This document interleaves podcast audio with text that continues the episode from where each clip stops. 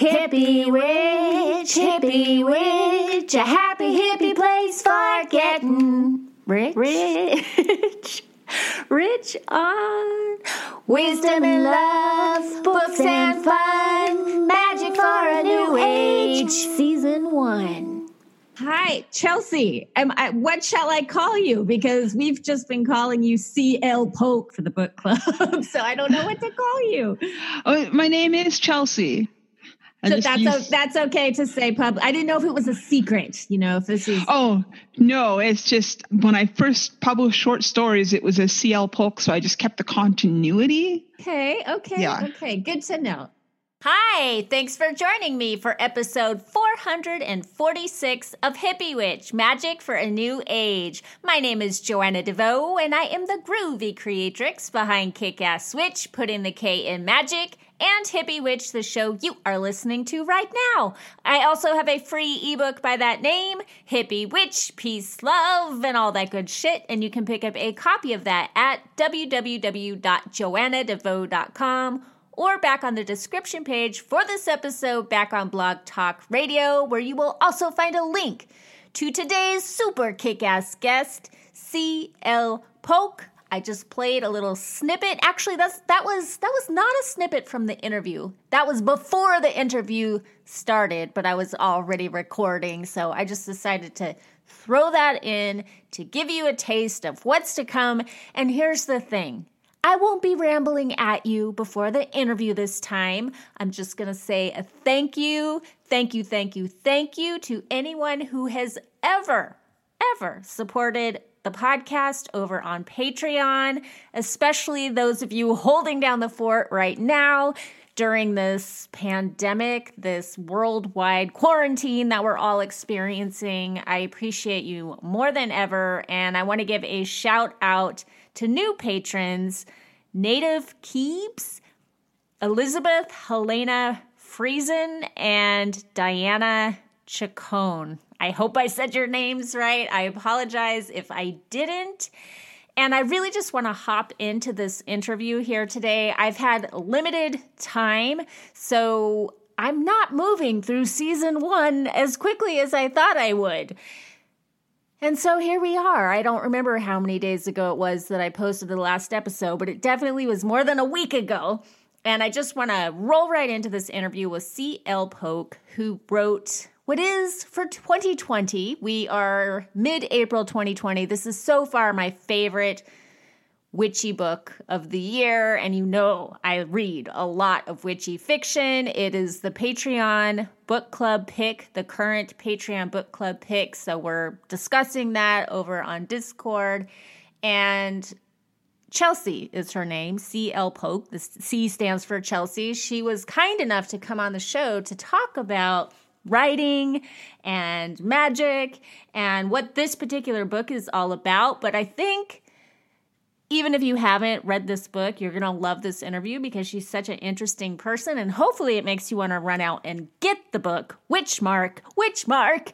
And if you have read Witchmark, you are in for an extra special treat because we talk about things that are a part of the Kingston Cycle world. Witchmark is the first book in the Kingston Cycle series. We talk about the world building and things that are in that world in Chelsea's mind, but that didn't actually make it into the book. So I feel like this interview just fleshes out the world even more. So it's like cool special bonus reading material, although you're listening to it right now. And I know so many of you listen to books nowadays, which trips me out. I think audiobooks are the number one growing are just are they just the number one platform right now for readers? Are more people listening to books than holding paper books? I feel like I'm becoming a dinosaur, but I am in fact holding a paper copy of Witchmark in my hands that I bought with my own money proudly, and I love it. I love to have the physical copy of a book, and I thought I would read the back cover blurb to you to give you a sense of what we're about to be talking about here. So, here we go. A stunning, addictive fantasy that combines intrigue, magic, betrayal, and romance. In an original world reminiscent of Edwardian England in the shadow of a world war, cabals of noble families use their unique magical gifts to control the fates of nations, while one young man seeks only to live a life of his own. Magic marked Miles Singer for suffering the day he was born, doomed either to be enslaved to his family's interest or to be committed to a witch's asylum. He went to war to escape his destiny and came home a different man, but he couldn't leave his past behind. The war between Aeland and Laneer leaves men changed, strangers to their friends and families. But even after faking his own death and reinventing himself as a doctor at a cash strapped veterans hospital, Miles can't hide what he truly is. And what do you think that is? Yes, yes, Miles is a witch, my friends. Thus, the title of this book, Witchmark. And I don't think that's too much of a spoiler. We talk about how in this world, there is a class system between witches and mages. And even though they all have magic, there is a hierarchy and it's really intriguing. This is a book that is filled with social commentary that you don't even realize is happening while you're reading because you're enjoying the story that much. It's just a great story, and I can't wait to dive into the sequel. Yes, there's a sequel, and she said during this interview that there will be three books at least in this series. So I'm looking forward to reading all three. And without any further ado, here is the author of Witchmark, C.L. Polk, aka Chelsea. Hi, Chelsea. Welcome to Hippie Witch. Hi. I'm glad to be here. We were just going over what to call you because you are famously C.L. Polk. Yes. I thought I had some special secret insider information, but you don't mind going by Chelsea, so I'm happy to call you Chelsea here today. Okay, that sounds great. Can you tell us why CL Polk is your pen name? Because years ago I wrote some short stories and I had published them under CL Polk, so I just kind of kept the continuity of the name. And I also I wasn't really sure how like my full name would look on the cover of books and CL feels very authorly.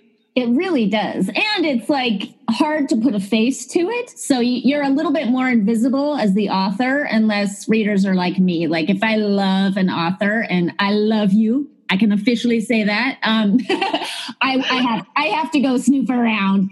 But it's funny that you mentioned short stories because that's how I found you. Oh, yeah, it was Tor published. Tor is such a cool company to follow as a fan. And they published a short story of yours called St. Valentine, St. Abigail, St. Bridget. Yes. And I was like, this is the most beautiful thing ever, ever, ever. I shared it in my newsletter. And in the body of that post where they shared your short story, there was an advertisement for Witchmark, and I could not buy it fast enough. That's great. Yeah. So, did you start with short stories? Yes. When I decided that what I really wanted to do was I wanted to learn how to be a good writer, I started by writing short stories. I published a horror story. It was the very first short story that I had written once I started taking this seriously. And I've published some science fiction short stories and a couple of fantasy stories, all years and years ago. You know what's interesting? I think there is what would you call it psychological horror in witchmark when you said the word horror i was like there are things in that that feel horrific to me yes mm-hmm. yes yeah. And i should say for people listening who are not in the book club we are currently reading witchmark it's been our book club pick for a couple months now actually because people kind of roll in and out and we're loving it so much Yay. Yay. And so of course now we're all going to have to go read Storm Song which is which is the sequel. Yes, the sequel. It came out on the 11th of February, so And this is for the Kingston Cycle series, right? Yes. How many more books can we expect in this series? I am in the middle of second round edits on the third book of the series and as far as I know that's the last one. Mm-hmm. Um, I would have to come up with a new set of ideas mm-hmm. to well, have some more Kingston books. It could happen. It could it happen. Could. It could. yes. I don't know how sensitive this is, and I'm going to do my best to avoid all spoilers, but there's one character in Witchmark. It was interesting watching kind of the group, the book club, read through it, and we all just unanimously despised the character that is actually the narrator or protagonist of the sequel for yes. not that we didn't we didn't just we didn't despise her at the end but leading up to the end we were like I hate her. I want to like throw this book against the wall. I'm so angry right now. Grace, my problem child. oh God, I just wanted to shake her. I was so I for some reason the for some reason the number 140 sticks in my head. Whatever page number I got to, I remember being like, hurry up and read everybody. We all have to catch up to this page because I'm so mad and I have to talk about it. oh my goodness. It's so I, ma- it's so magical that you in your own imagination you write down this thing and then here are a bunch of strangers like getting worked up about people that do not exist.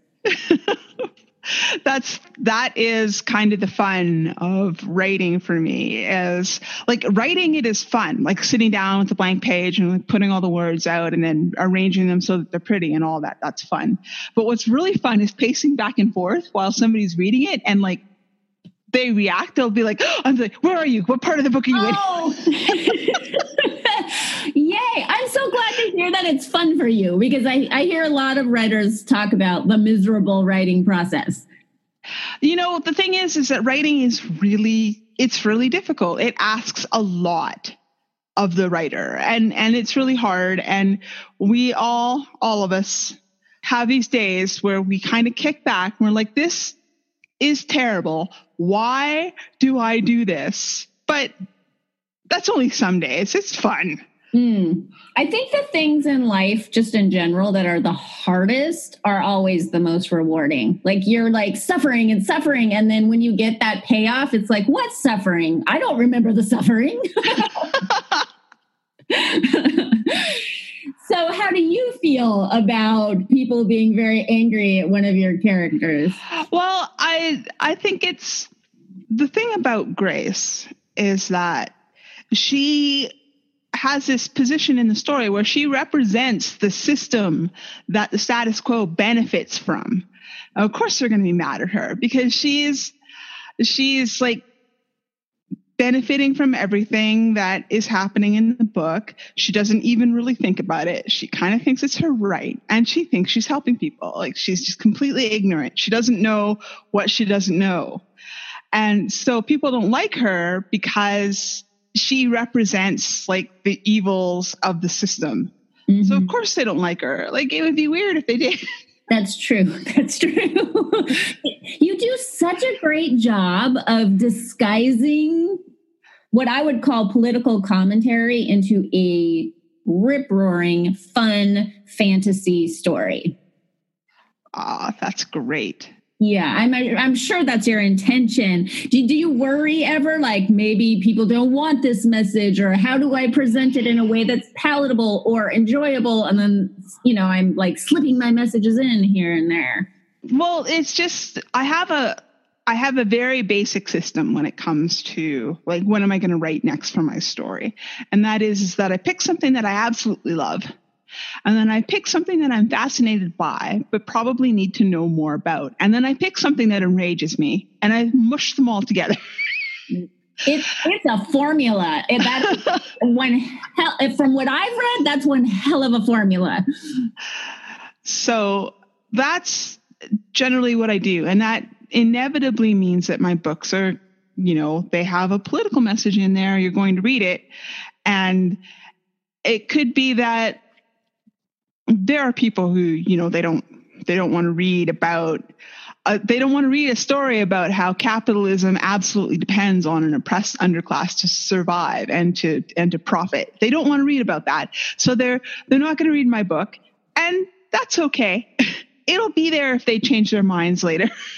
Yeah, I'm very interested in the ways that art actually changes people's minds, I feel like it's a more powerful tool often than just a direct message. I really feel that films and books, sometimes even a song or a painting can yeah. reach into someone's heart and it gives you an opportunity to step into someone else's shoes and see life from their perspective, which makes all the difference. I agree. And another thing that I think about when it comes to um, writing like from different perspectives. One of the things that I tell that I tell people and they're amazed by is that I say Grace is my favorite character. I love her. And like, what do you mean? and her name is great. Her name is Grace. yeah. It's like she's my favorite character. I love her. And and they'll say, What do you mean? And I, I'll say, like, because she is absolutely herself. Like there's there's the bit where yeah she is part of the system in power. Uh, she has a ton of privilege. She's ignorant of what her privilege does to other people. And at the same time she is a, she is a lot of things that a lot of female characters are not allowed to be. She's difficult. She is ambitious. She's aggressive. And she takes a lot of action. And she doesn't necessarily she doesn't necessarily wait for permission to do the things that she feels that she needs to do.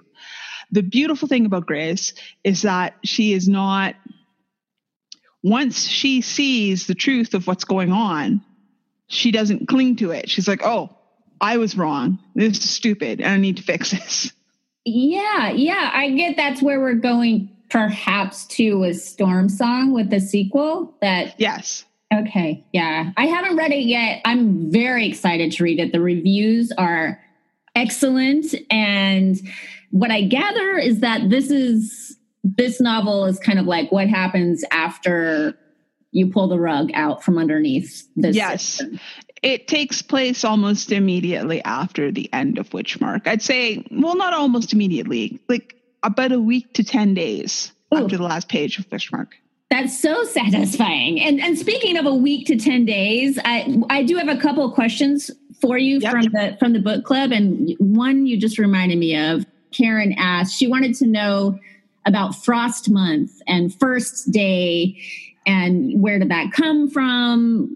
You naming like the months and the days of the week and all of that.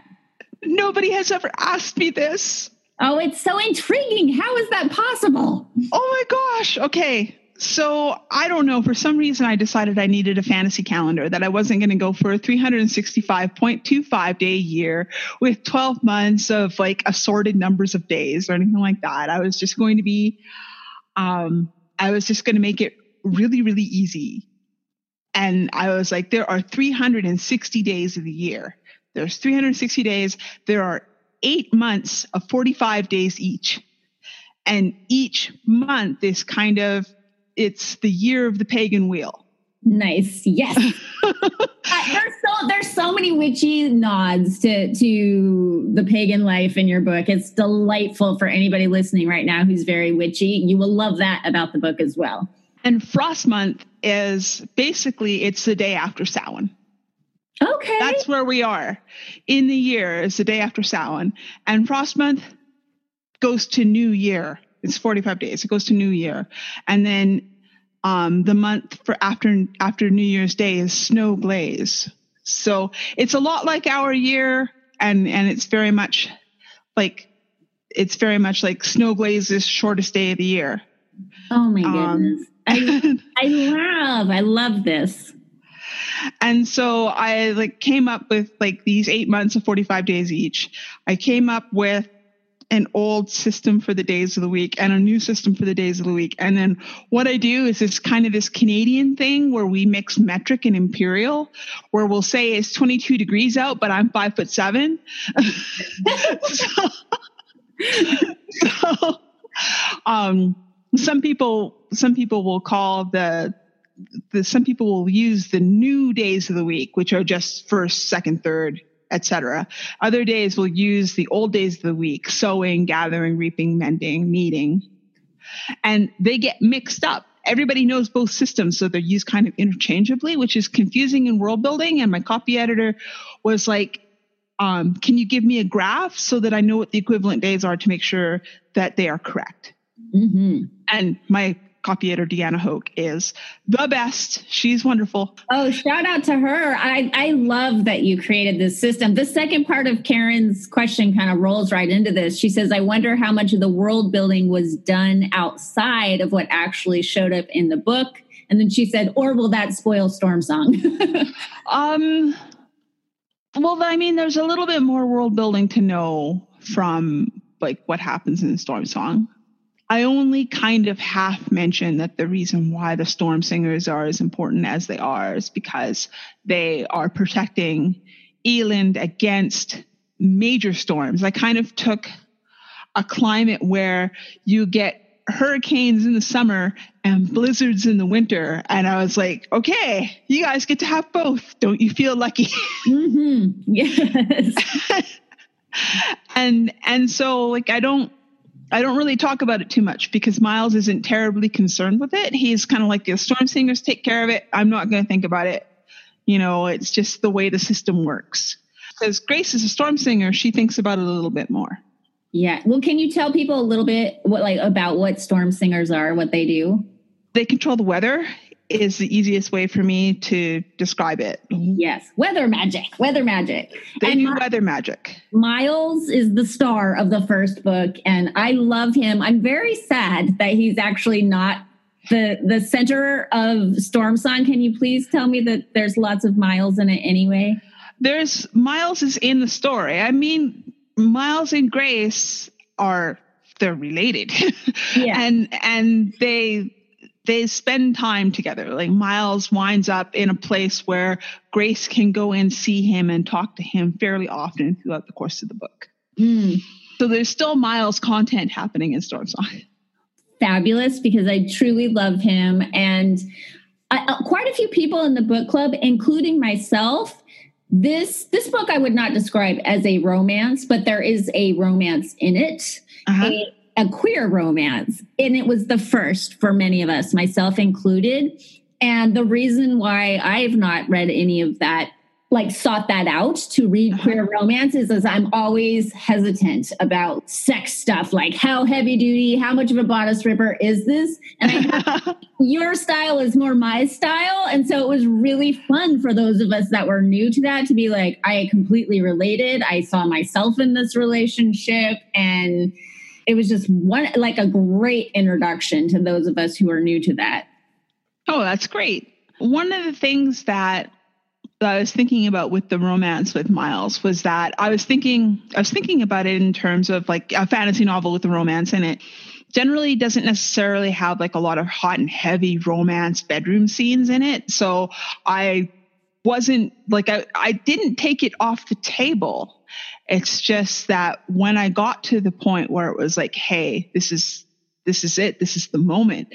And and I had this very like I had this this psychological construct in my head that was Miles who was telling the story for me. That was my big lie. Is that I wasn't doing it, Miles was doing it. I was just writing down what he told me to do. Mm. so I got to that point and I'm like, Jeepers, what happens next? He's like, none of your business. Close the door. but that's so miles. That's, that's appropriate. That's appropriate, and that's my personal taste. It doesn't matter if it's a heterosexual romance or a queer romance. I have a book right now. I've been joking about. It's lady porn. That I was I was so curious about this author and all of the amazing reviews. I'm like, I have to read this, and because it's fantasy and the premise is really cool. But I was like, here I go, everybody. I'm going to read this. And uh, I don't think I'm a prude. I just like very, I like uh, love. That's what it is. I, I like the love. I, I'm there for the love stuff. Yeah, I I get that. And and so when I was writing the fantasy novel, I was very much like, okay, it's got to be about the love. It's the love. Yes, yes. So I love Miles and I love that he he I don't want to give any spoilers, but he he does have a romantic possibly we'll just say possibly a romantic interest in the book and it's very cool and magical everything you want from a romance i also had to google silver fork fantasy not much came up it just kept bringing your work up so then yeah. i googled i googled silver fork and you did write a Silver Fork fantasy. Can you tell us what that is? Well, basically, Silver Fork fantasy is something that I made up. And the reason why I made it up is because there's a category of popular novels in the early 19th century known as silver fork novels. They were written by the middle class to basically speculate upon the lifestyles of the rich and famous. And as the silver fork novel movement kind of went on, they started to become a little bit more critical of of the the lifestyles of the rich and famous and a little bit sometimes even downright satirical. And i was thinking about like the the novels that i write like the kingston cycle and uh, the new novel that i have coming up later this year. And i was thinking you know how can i describe these? Because it never really feels like urban fantasy quite fits because i'm always thinking of urban fantasy as a very modern kind of um, kind of subgenre. Like if you say urban fantasy, you're gonna think like modern New York, modern Chicago, mm-hmm. modern Minneapolis, Minnesota. Like it's it's very much like 20th to 21st century with magic. And yeah. I was not well, I was writing the 20th century, but I was writing the early 20th century. And so I was thinking, you know, it's a little bit like a fantasy of manners. There's a little bit of romance going on so fashionable too. It's very like I can picture the clothes and the buildings. It's very stylish. Yeah, and that's that's part of that's part of the whole like Catherine Gore, who was a major like a very famous writer of Silver Fork novels, was very concerned with the the everyday fashion and material lives of the people she was writing about. Mm. And so I came up with the name because it was, it just seemed to fit what I was doing a little bit more. I didn't want to quite say that I was writing historical fantasy because it's not based on Earth, which is another thing that I expect if somebody says historical fantasy, then I'm like, oh, like what period? Which yeah. famous people? We were we were referring to it as Edwardian-ish. Yeah, Edwardian-ish. Edwardian ish. And just honestly, one thing I love about Grace from the split second she shows up is her her style. I could picture her in my head, and I most the clothes, the way you describe people's clothes and and meals and the look of things, you really get a sense of place and mm like a certain energy. Phoebe asked too, I wanted to mention this. This is one of my pressing questions too. Like, what is up with the apples? We want to know about the apples. This was an ongoing. We were, I was extremely intrigued about the, the apples. What is up with the apples, lady? Okay. The apples is just basically, this is just one of my personal things is that I kind of was envisioning a city and I wanted it to be wonderful. And the very first thing I thought was, well, there's obviously got to be bicycles everywhere. And the second thing is that the city needs to be an orchard. It needs to have trees, like fruit trees as their public trees. So anybody can like march up to a tree and, and harvest the apples off of it. They are, they are the bounty of the city like, oh, it's so magical. It's such an, an amazing touch. And I was going, are there city? Is there any city that is lined with apple trees? And and it shows up it a lot through the book, just as a, a detail, just part of the world. And I was like, oh my gosh, I love this so much. That's part of the world building that, that probably didn't make it very much onto the page. I had like my mental map of Kingston has neighborhoods and each neighborhood has their own distinct variety of apple that was planted in their neighborhood, except for the one neighborhood, Birdland, which is a working class neighborhood. And one of the things about Birdland is that they went around to everybody else's neighborhoods, stole branches off their apple trees and grafted them onto their apple trees. So every apple variety that you can get in Kingston, you can find it somewhere in Birdland.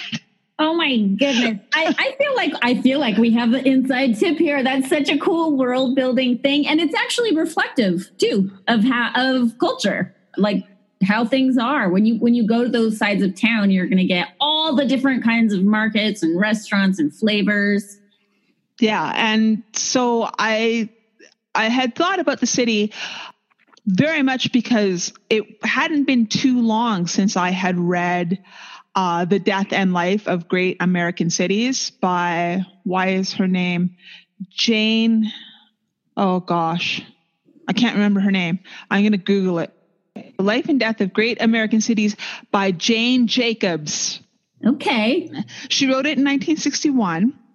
And basically, what she was doing was she was critiquing mid century urban planning policy. And she is basically like, you know, this is this is where great neighborhoods go to die. I had read it because I was very interested in the, the politics of my city, Calgary, Alberta, and my city councilor is very much a proponent of Jane Jacobs's great neighborhood. So I wanted to know what he was talking about. So I read the book and it wound up bleeding into this book idea that I had. Yeah, I can see that. That's so interesting. We have a painter we had, he's no longer on the planet. His name was Leo Politi. And when they started tearing up our old Victorian neighborhoods, which are now basically downtown Los Angeles, he was upset about it. And so he went around and documented all these homes by painting them. And I have a couple of his books of his paintings of these houses because there's mm-hmm. just something so emotional about it. Oh, that's that's super. I'm gonna I'm gonna read about Leo Politi. I know it's so it's. I love when people want to capture something like that for future generations and and pass that on. Like this is how it was. I I feel like your book is a place in my mind. Kingston exists. I tried very hard to make Kingston feel like a real city and not necessarily like a collection of streets that people were traveling upon to get from one plot point to the other. Mm-hmm. It felt it felt sensual. I felt like I was there. Yay! How long did it take you to write Witchmark? Hmm, that's hard to that's hard to decide because I I, I must have thought about the book for about six months where I didn't. I would write down like meta commentary about the book I was like, one idea I have for the book is, and then I blah, blah, blah, blah, blah. I did that for about six months. Mm-hmm. And I did that because I had this world and I had this kind of this concept and I knew what I what I wanted one of the major plot lines to be, but it wasn't enough. I needed more.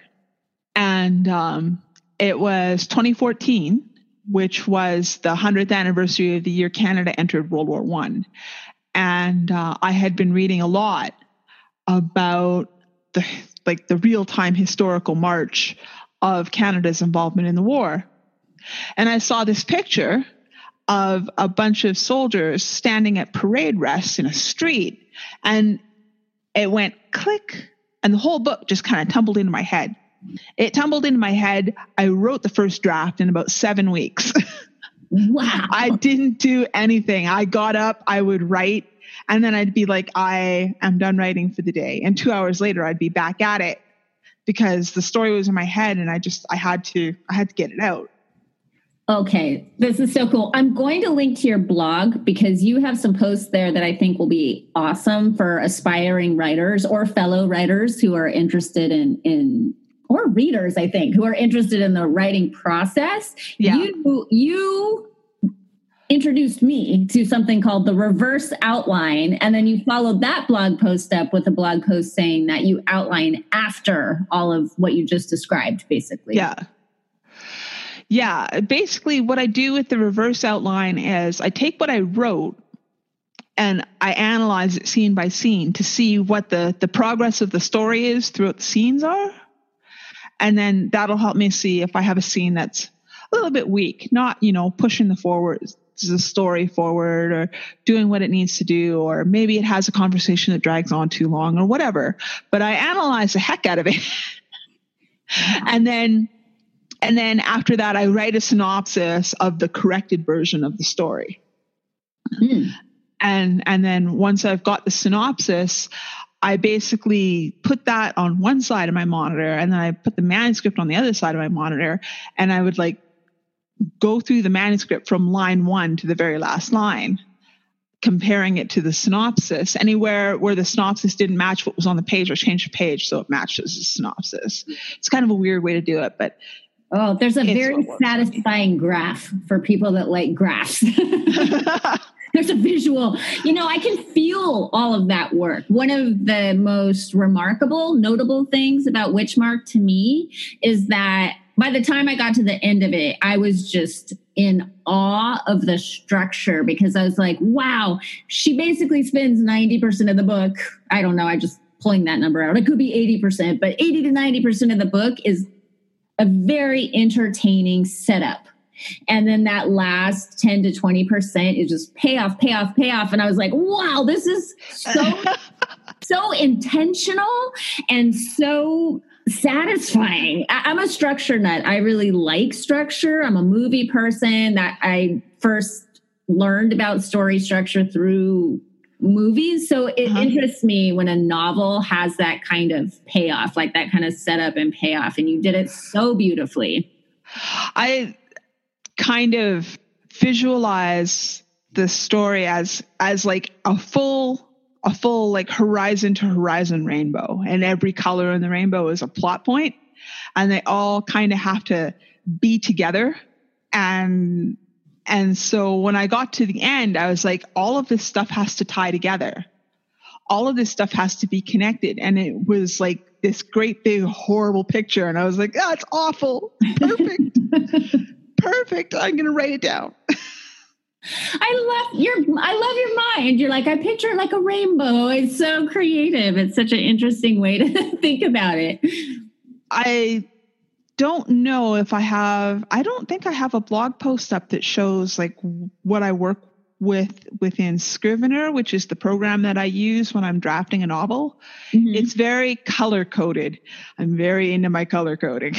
Yeah, I saw that in the graph when you were describing the reverse outline. It was green is this and yellow is that. And you had color coded it to to say what was working, what wasn't working, what needed more work. Yeah, and and that's something that I do in Scrivener, which gives me a lot of organizational control, which gives me the illusion that I actually have control over what I'm writing in the story. Mm-hmm. There's something comforting about it. I find that's true. Yeah, yeah. I think you can outline and plan and structure to your heart's content, but any way you cut it, you have to get those words on the page. And there is a discovery process that happens. I feel like a lot of the structure and outlining is for the sake of the writer, just to feel grounded and like there's some, there's like a little security blanket, like I know exactly what I'm doing, but really I don't. Yeah, I. I don't know. Like people will ask me, "Are you a plotter?" Or you a pantser? And I say, I honestly don't know because I feel like I spend a lot of time planning, but I don't necessarily like write it down as a plan. I write down all of this information that maybe doesn't necessarily have a structure. Mm-hmm. And then I write the story and then I impose a structure on the story after that. Yeah. Well, it worked for Witchmark. I mean, and from what I can see of the reviews, Storm Song just carries that forward. People are loving Storm Song, which makes me really excited to crack it open. I'm really glad because I feel like I took some risks with that. Like, having the the protagonist of my second novel in the series be the character that everybody like wants to drown in a bucket in the first novel that is a risk yeah. That is a big risk but i wanted i wanted to basically show like the, the story that i wanted to tell was i wanted to tell the story of somebody recognizing that their lives are better because other people suffered for it and basically saying you know what? This is wrong. I yeah. have to fix this. And then going through the process of realizing it. One of the things that people have told me is that they they had the experience of reading Grace being wrong and they know that she's wrong and they're like figure it out grace figure it out. Figure it out baby. Don't mess this up on me. Yeah yeah. And you can tell she loves her brother too so there's like a little ray of hope a thread of hope where you're like come on come on. This she's she's got to start turning around at some point here yeah, well, I mean, that was the other thing too is that they have that very complicated family dynamic because they they loved each other growing up.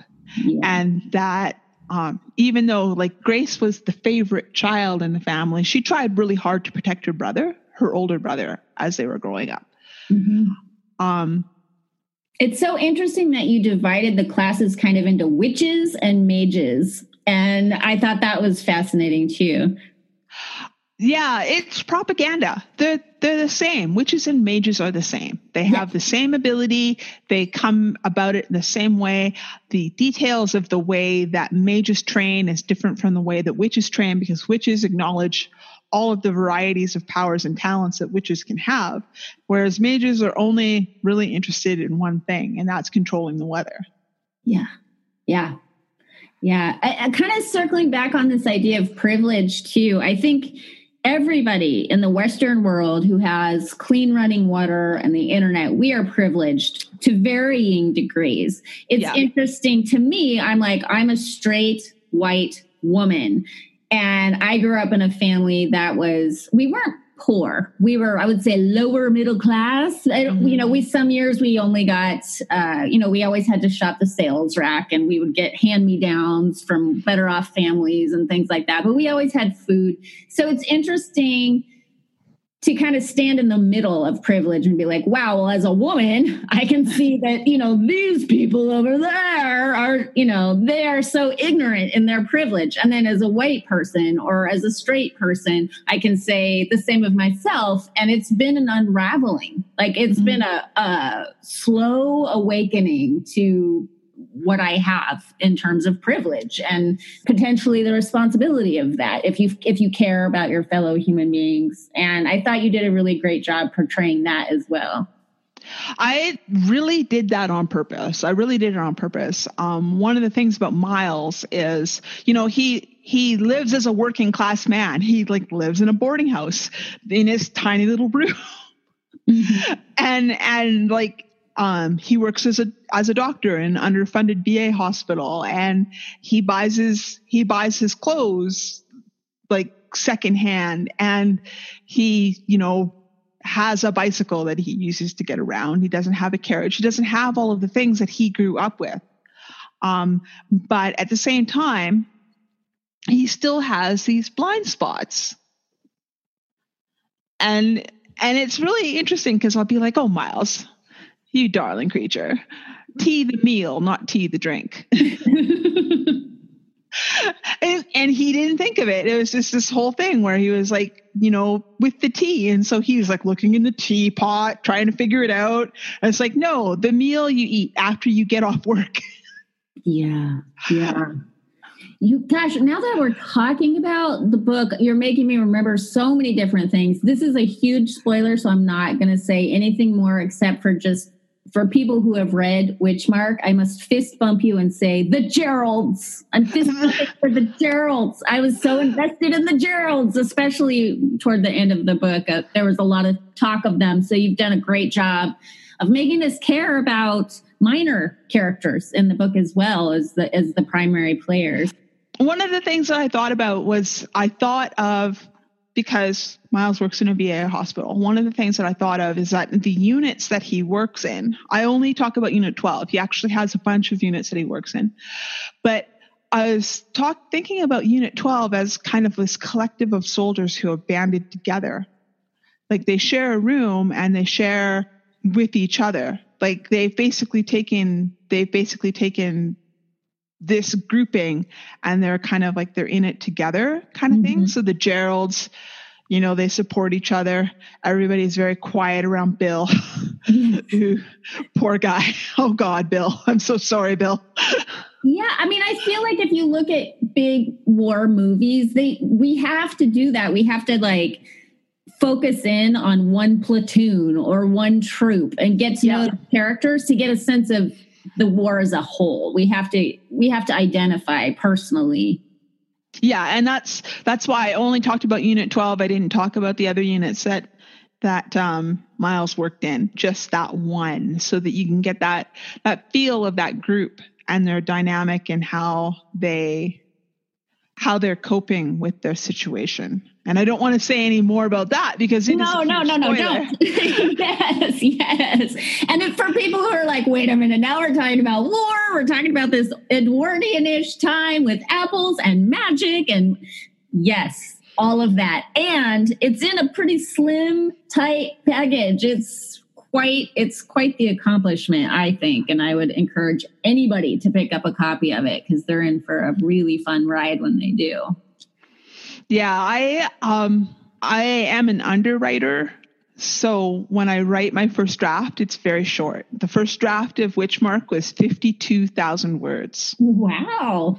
And, and so i was like okay so this is basically a skeleton with bicycle gears on it. I need to do I need to do more. And so like I went in and I added a subplot and I was, you know, tried to do my best to kind of fill out setting descriptions and block out conversations so that they happen in a three dimensional space instead of a couple of heads talking to each other and and and that kind of work. Mm-hmm. Um and it's funny because I'm working on the next book that I'm going to have published, which is later in the year, which is not a Kingston novel at all, but an entirely different world. The Midnight Bargain. The Midnight Bargain. And it's it's not like it's not like a fat fantasy long story, but it is a long story as far as I'm concerned. Like it's 90 97 98,000 words I'm working on right now. Mm-hmm. and like Witchmark was 85,000 words. I don't feel one way or the other about a page count unless I'm bored. And I definitely was not bored. I felt, and it was such a satisfying ending with still keeping you intrigued to read more. So I say it's perfect. Yay. What's the difference for you between, because the short story I read felt more surreal to me. It felt mm-hmm. more Mm, very, very sensual, extremely sensual and surreal. Those are the two words that that come to mind for me. So it was different in that sense, but it made me trust you as an author. I thought I can trust this person, which is really important to me as a book nerd. Like I love the books. So it was really easy to pick up Witchmark, but they're different. So I'm asking, what is the difference for you as a writer process wise in terms of a short story and a novel? Well, I find that the thing about short stories is that you you really you really have to have a tight focus on what it is that you want to tell. You can't you can't deviate. So you have to take what is probably a fairly simple plot or fairly simple story and where you're getting your where you're getting your wonder is not from oh this neat plot twist or oh this weird characterization change or this face heel turn or any of that stuff but from the mood and the tone and the feel so one of the things that I did when I was when I was writing the bee story which is what I call it Okay, yes, lots of bees. I tried very hard to come up with kind of these vivid visual images like the car is one of them like the the whole like the big fishtail fins on the back of the car mm-hmm. um another one is like the the piano on the mezzanine landing inside the brownstone the the rooftop gardens where all of the all of the plants are in containers and the bees are just kind of lazily bumbling around. Mm-hmm. Um, I tried very hard to to get these almost like vivid snapshots in the story so that you're getting the, the mood and the feel and the tone of the story even though the story itself is a very simple one Mm-hmm. Yeah, and hair. I don't know. I for some reason when I think of it, I think of bees and hair. Is that weird? Uh-huh. the hair made an impression on me somehow. yeah, because there's like I have a pretty solid image in one of them is one of the characters' hair and the sun shining down on her head. So that makes sense to me. It's mm-hmm. like, you know, that was one of the images that I was pretty strong on. Yeah. And then also, I'm curious at the end of Witchmark. I have a request, by the way, if this is not at the end of Storm Song. I love interviews with the author at the end of the book. So I went flipping around through that and I did not find it. I did not find it, Chelsea. So I'm, I'm holding out for the next book. but there was a little piece of information about you having contributed to a web serial called Shadow Unit. And yes. I'm, I'm curious about what that is. Shadow Unit was kind of this collective story idea. If you've heard of Serial Box, which is a website that does web serial novels, we kind of came up with this idea of we wanted to write a fictionalized account of a television show and and have a writer's room and like some of us would write an episode and and they would come out and and they're they're divided into television seasons and all of this other stuff that is so cool where do we find that i believe at shadowunit.org and so you each take, do you all like chime in on an episode or you each just take a turn writing an episode? Basically, I wrote an episode, I wrote three episodes. I wrote a very special episode. And then I wrote another episode that I believe is in season three. I think it's in season three. How many mm-hmm. authors are there? Let's let's see if I can count this off the top of my head. Emma Bull, Elizabeth Bear, Sarah Monette, Amanda Downum, me, Steven Brust, um, Leah Bobet, Holly Black. I know I'm forgetting somebody. So 10 ish, maybe? Yeah.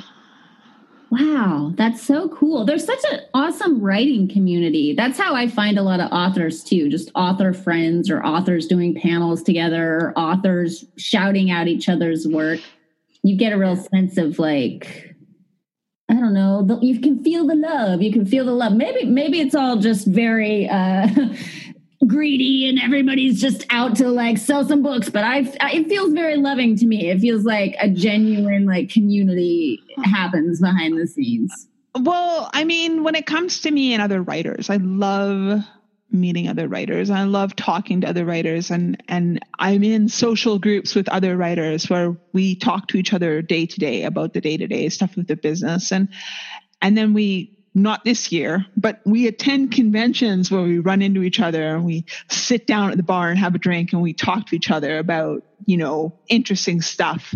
Um, I have great conversations with writers. And then, of course, there we are on Twitter with our stupid movie jokes and dumb puns and, and just generally like having like conversations. Like I run into the, these totally interesting conversations by these utterly brilliant people on Twitter all the time.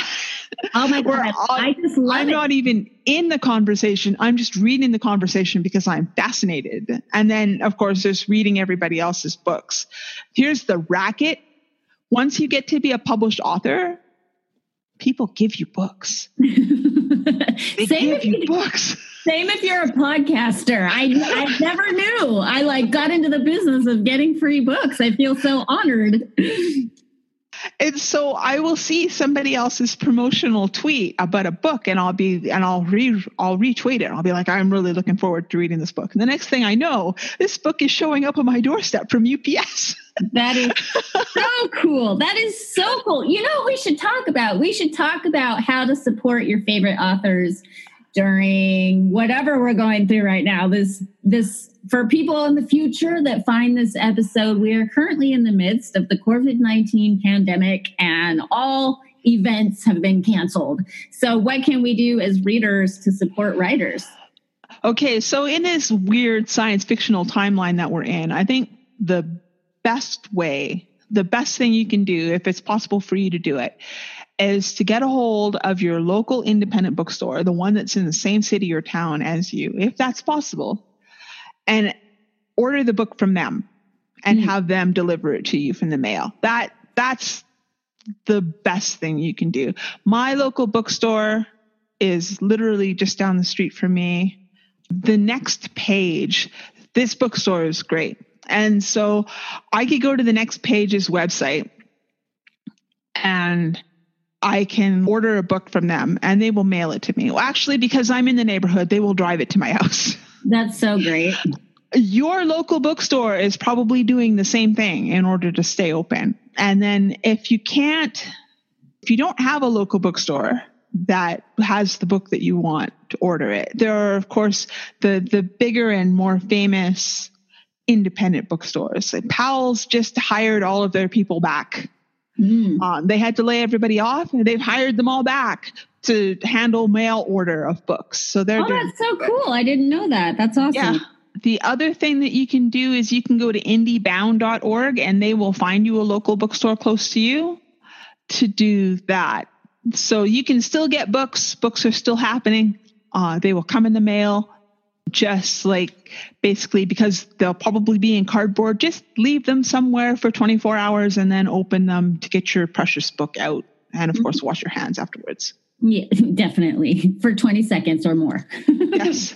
vigorously and and you can leave reviews too is another thing you can do to support authors give them shout outs on social media and leave them good reviews yes and tell your friends what you are reading and encourage your friends to tell you what they are reading so what are you reading right now i am currently reading let me open up my kindle because i'm like one of those people ah i'm a paper person i have like old eyes. So I like big print. So I like, I have a Nook, or I should call it a Kobo because that's what they call it in Canada for ah. EPUBs.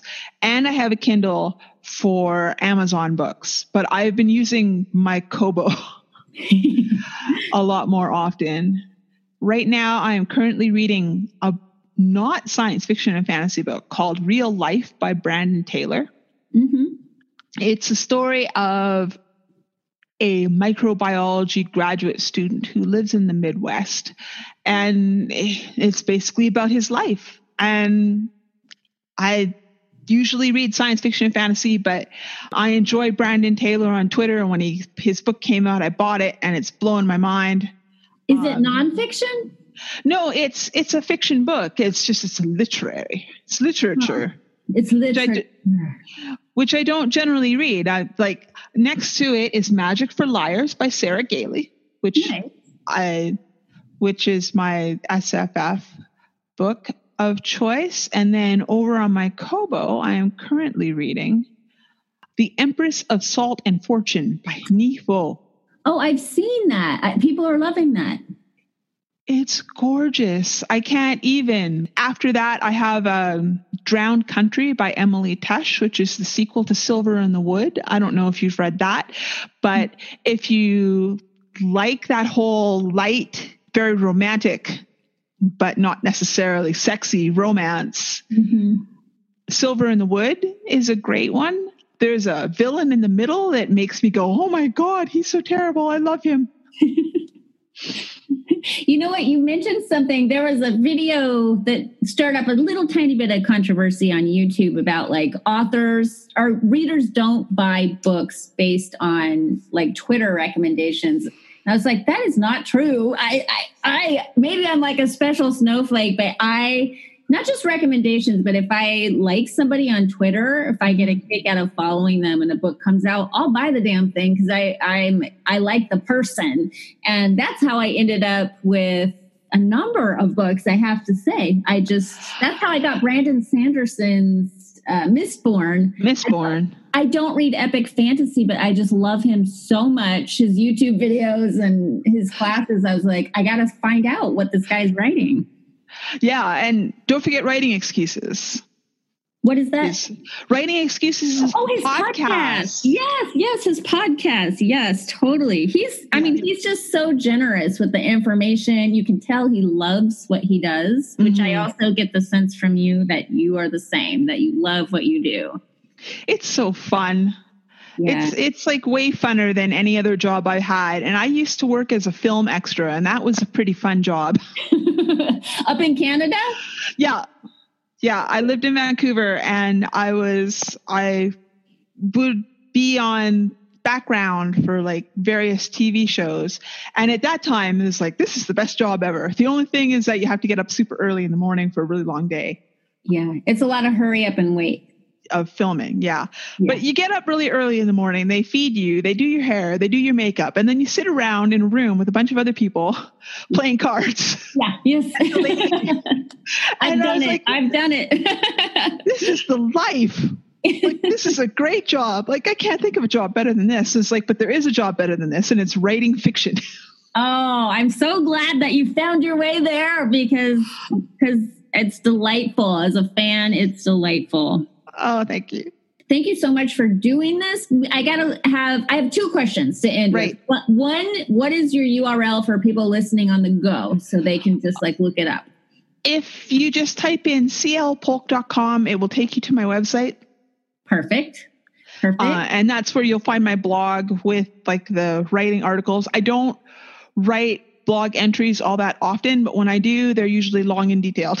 Mm-hmm, mm-hmm. Yeah, I'm going to link to all this too, but just for people who are listening, and I, I, think it's good to shout out the URL. And then my last question is a question I always ask, and it is what is one tip you have for creating the kick ass life of your dreams? What is one tip I have for creating the kick ass life of your dreams?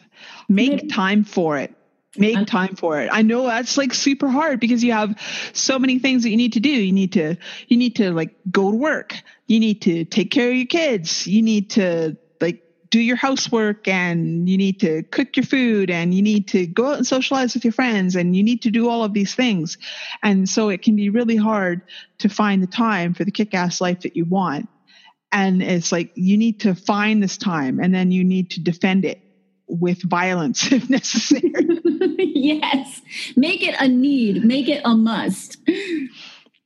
Yeah, and and if it turns out that you can't make time every day, that is okay because once you're like once you're actually doing it, like if your kick-ass dream is writing full time, you're not going to write every day. You're going to have a lot of things that you need to do every day. You need authoring and planning and all of this other stuff.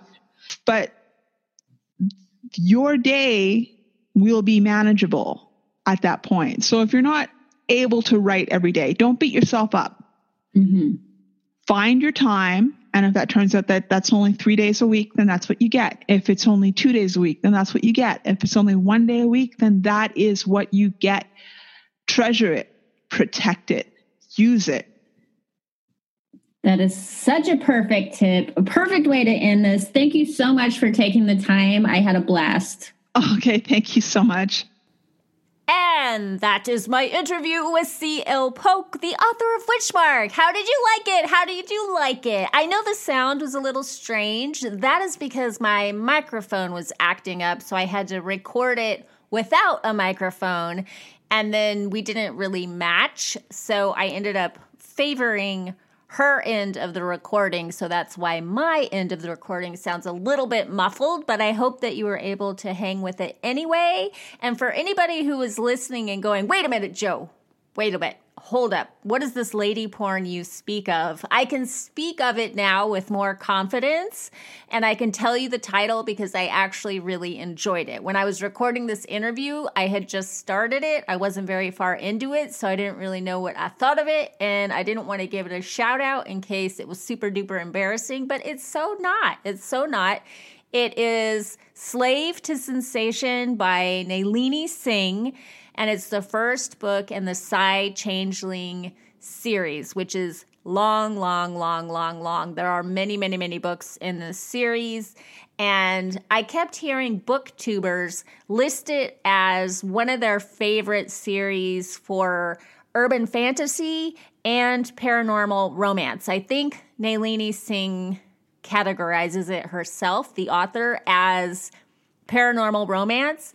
And I call it lady porn because it has those moments, like really descriptive sex scenes that are not really my thing, I have to say. If it's your thing, you will love this book. You will love it. But having said that, it's not really my thing. I still really enjoyed it because, well, the reason I got it is I liked besides all those reviews that I, I was seeing on YouTube that made me curious, I liked the concept, which is that there's this race of beings called the Psy who have been cut off intentionally from their emotions. And there's so many generations in now that that is really their defining characteristic. It's all they know, and they're really the ruling class of the world they live in. They're very controlling, they're pretty heartless, and there is one among them who actually has feelings and she has to hide it or she will die because you're not allowed to have feelings if you're Psy. And she ends up encountering a changeling, thus the Psy Changeling series.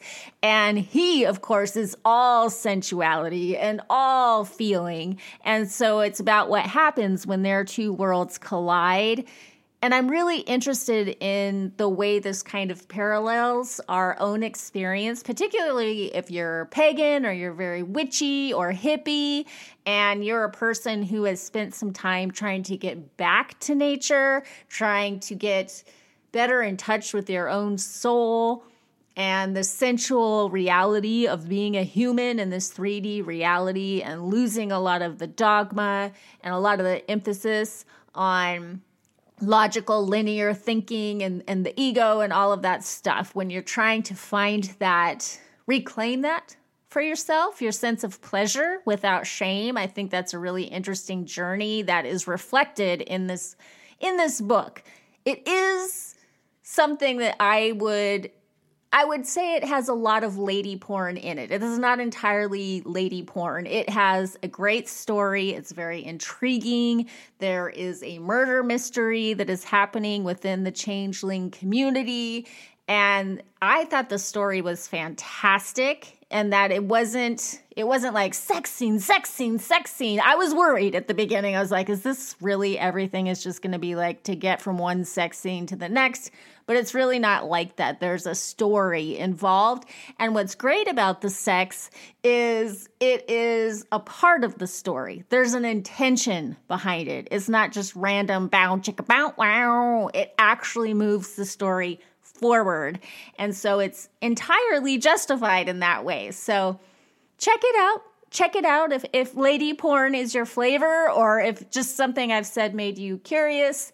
And we're still hanging with Witchmark. We've started in the book club over on Discord, but we've also now started reading, I think because it was free on Kindle or really inexpensive on Kindle, a book called The Vine Witch, which I myself have not gotten into yet. But but you're welcome to to hop on over there and and get talking with us about Witchmark too because it's one of those books that you have to talk about. It would be a good one to have a buddy system going, like maybe you and your best friend could pick it up and then you can yell at each other like, "Oh my god, can you believe this just happened?" There are moments when you're reading Witchmark where you need to yell at somebody about what just happened. it's that serious.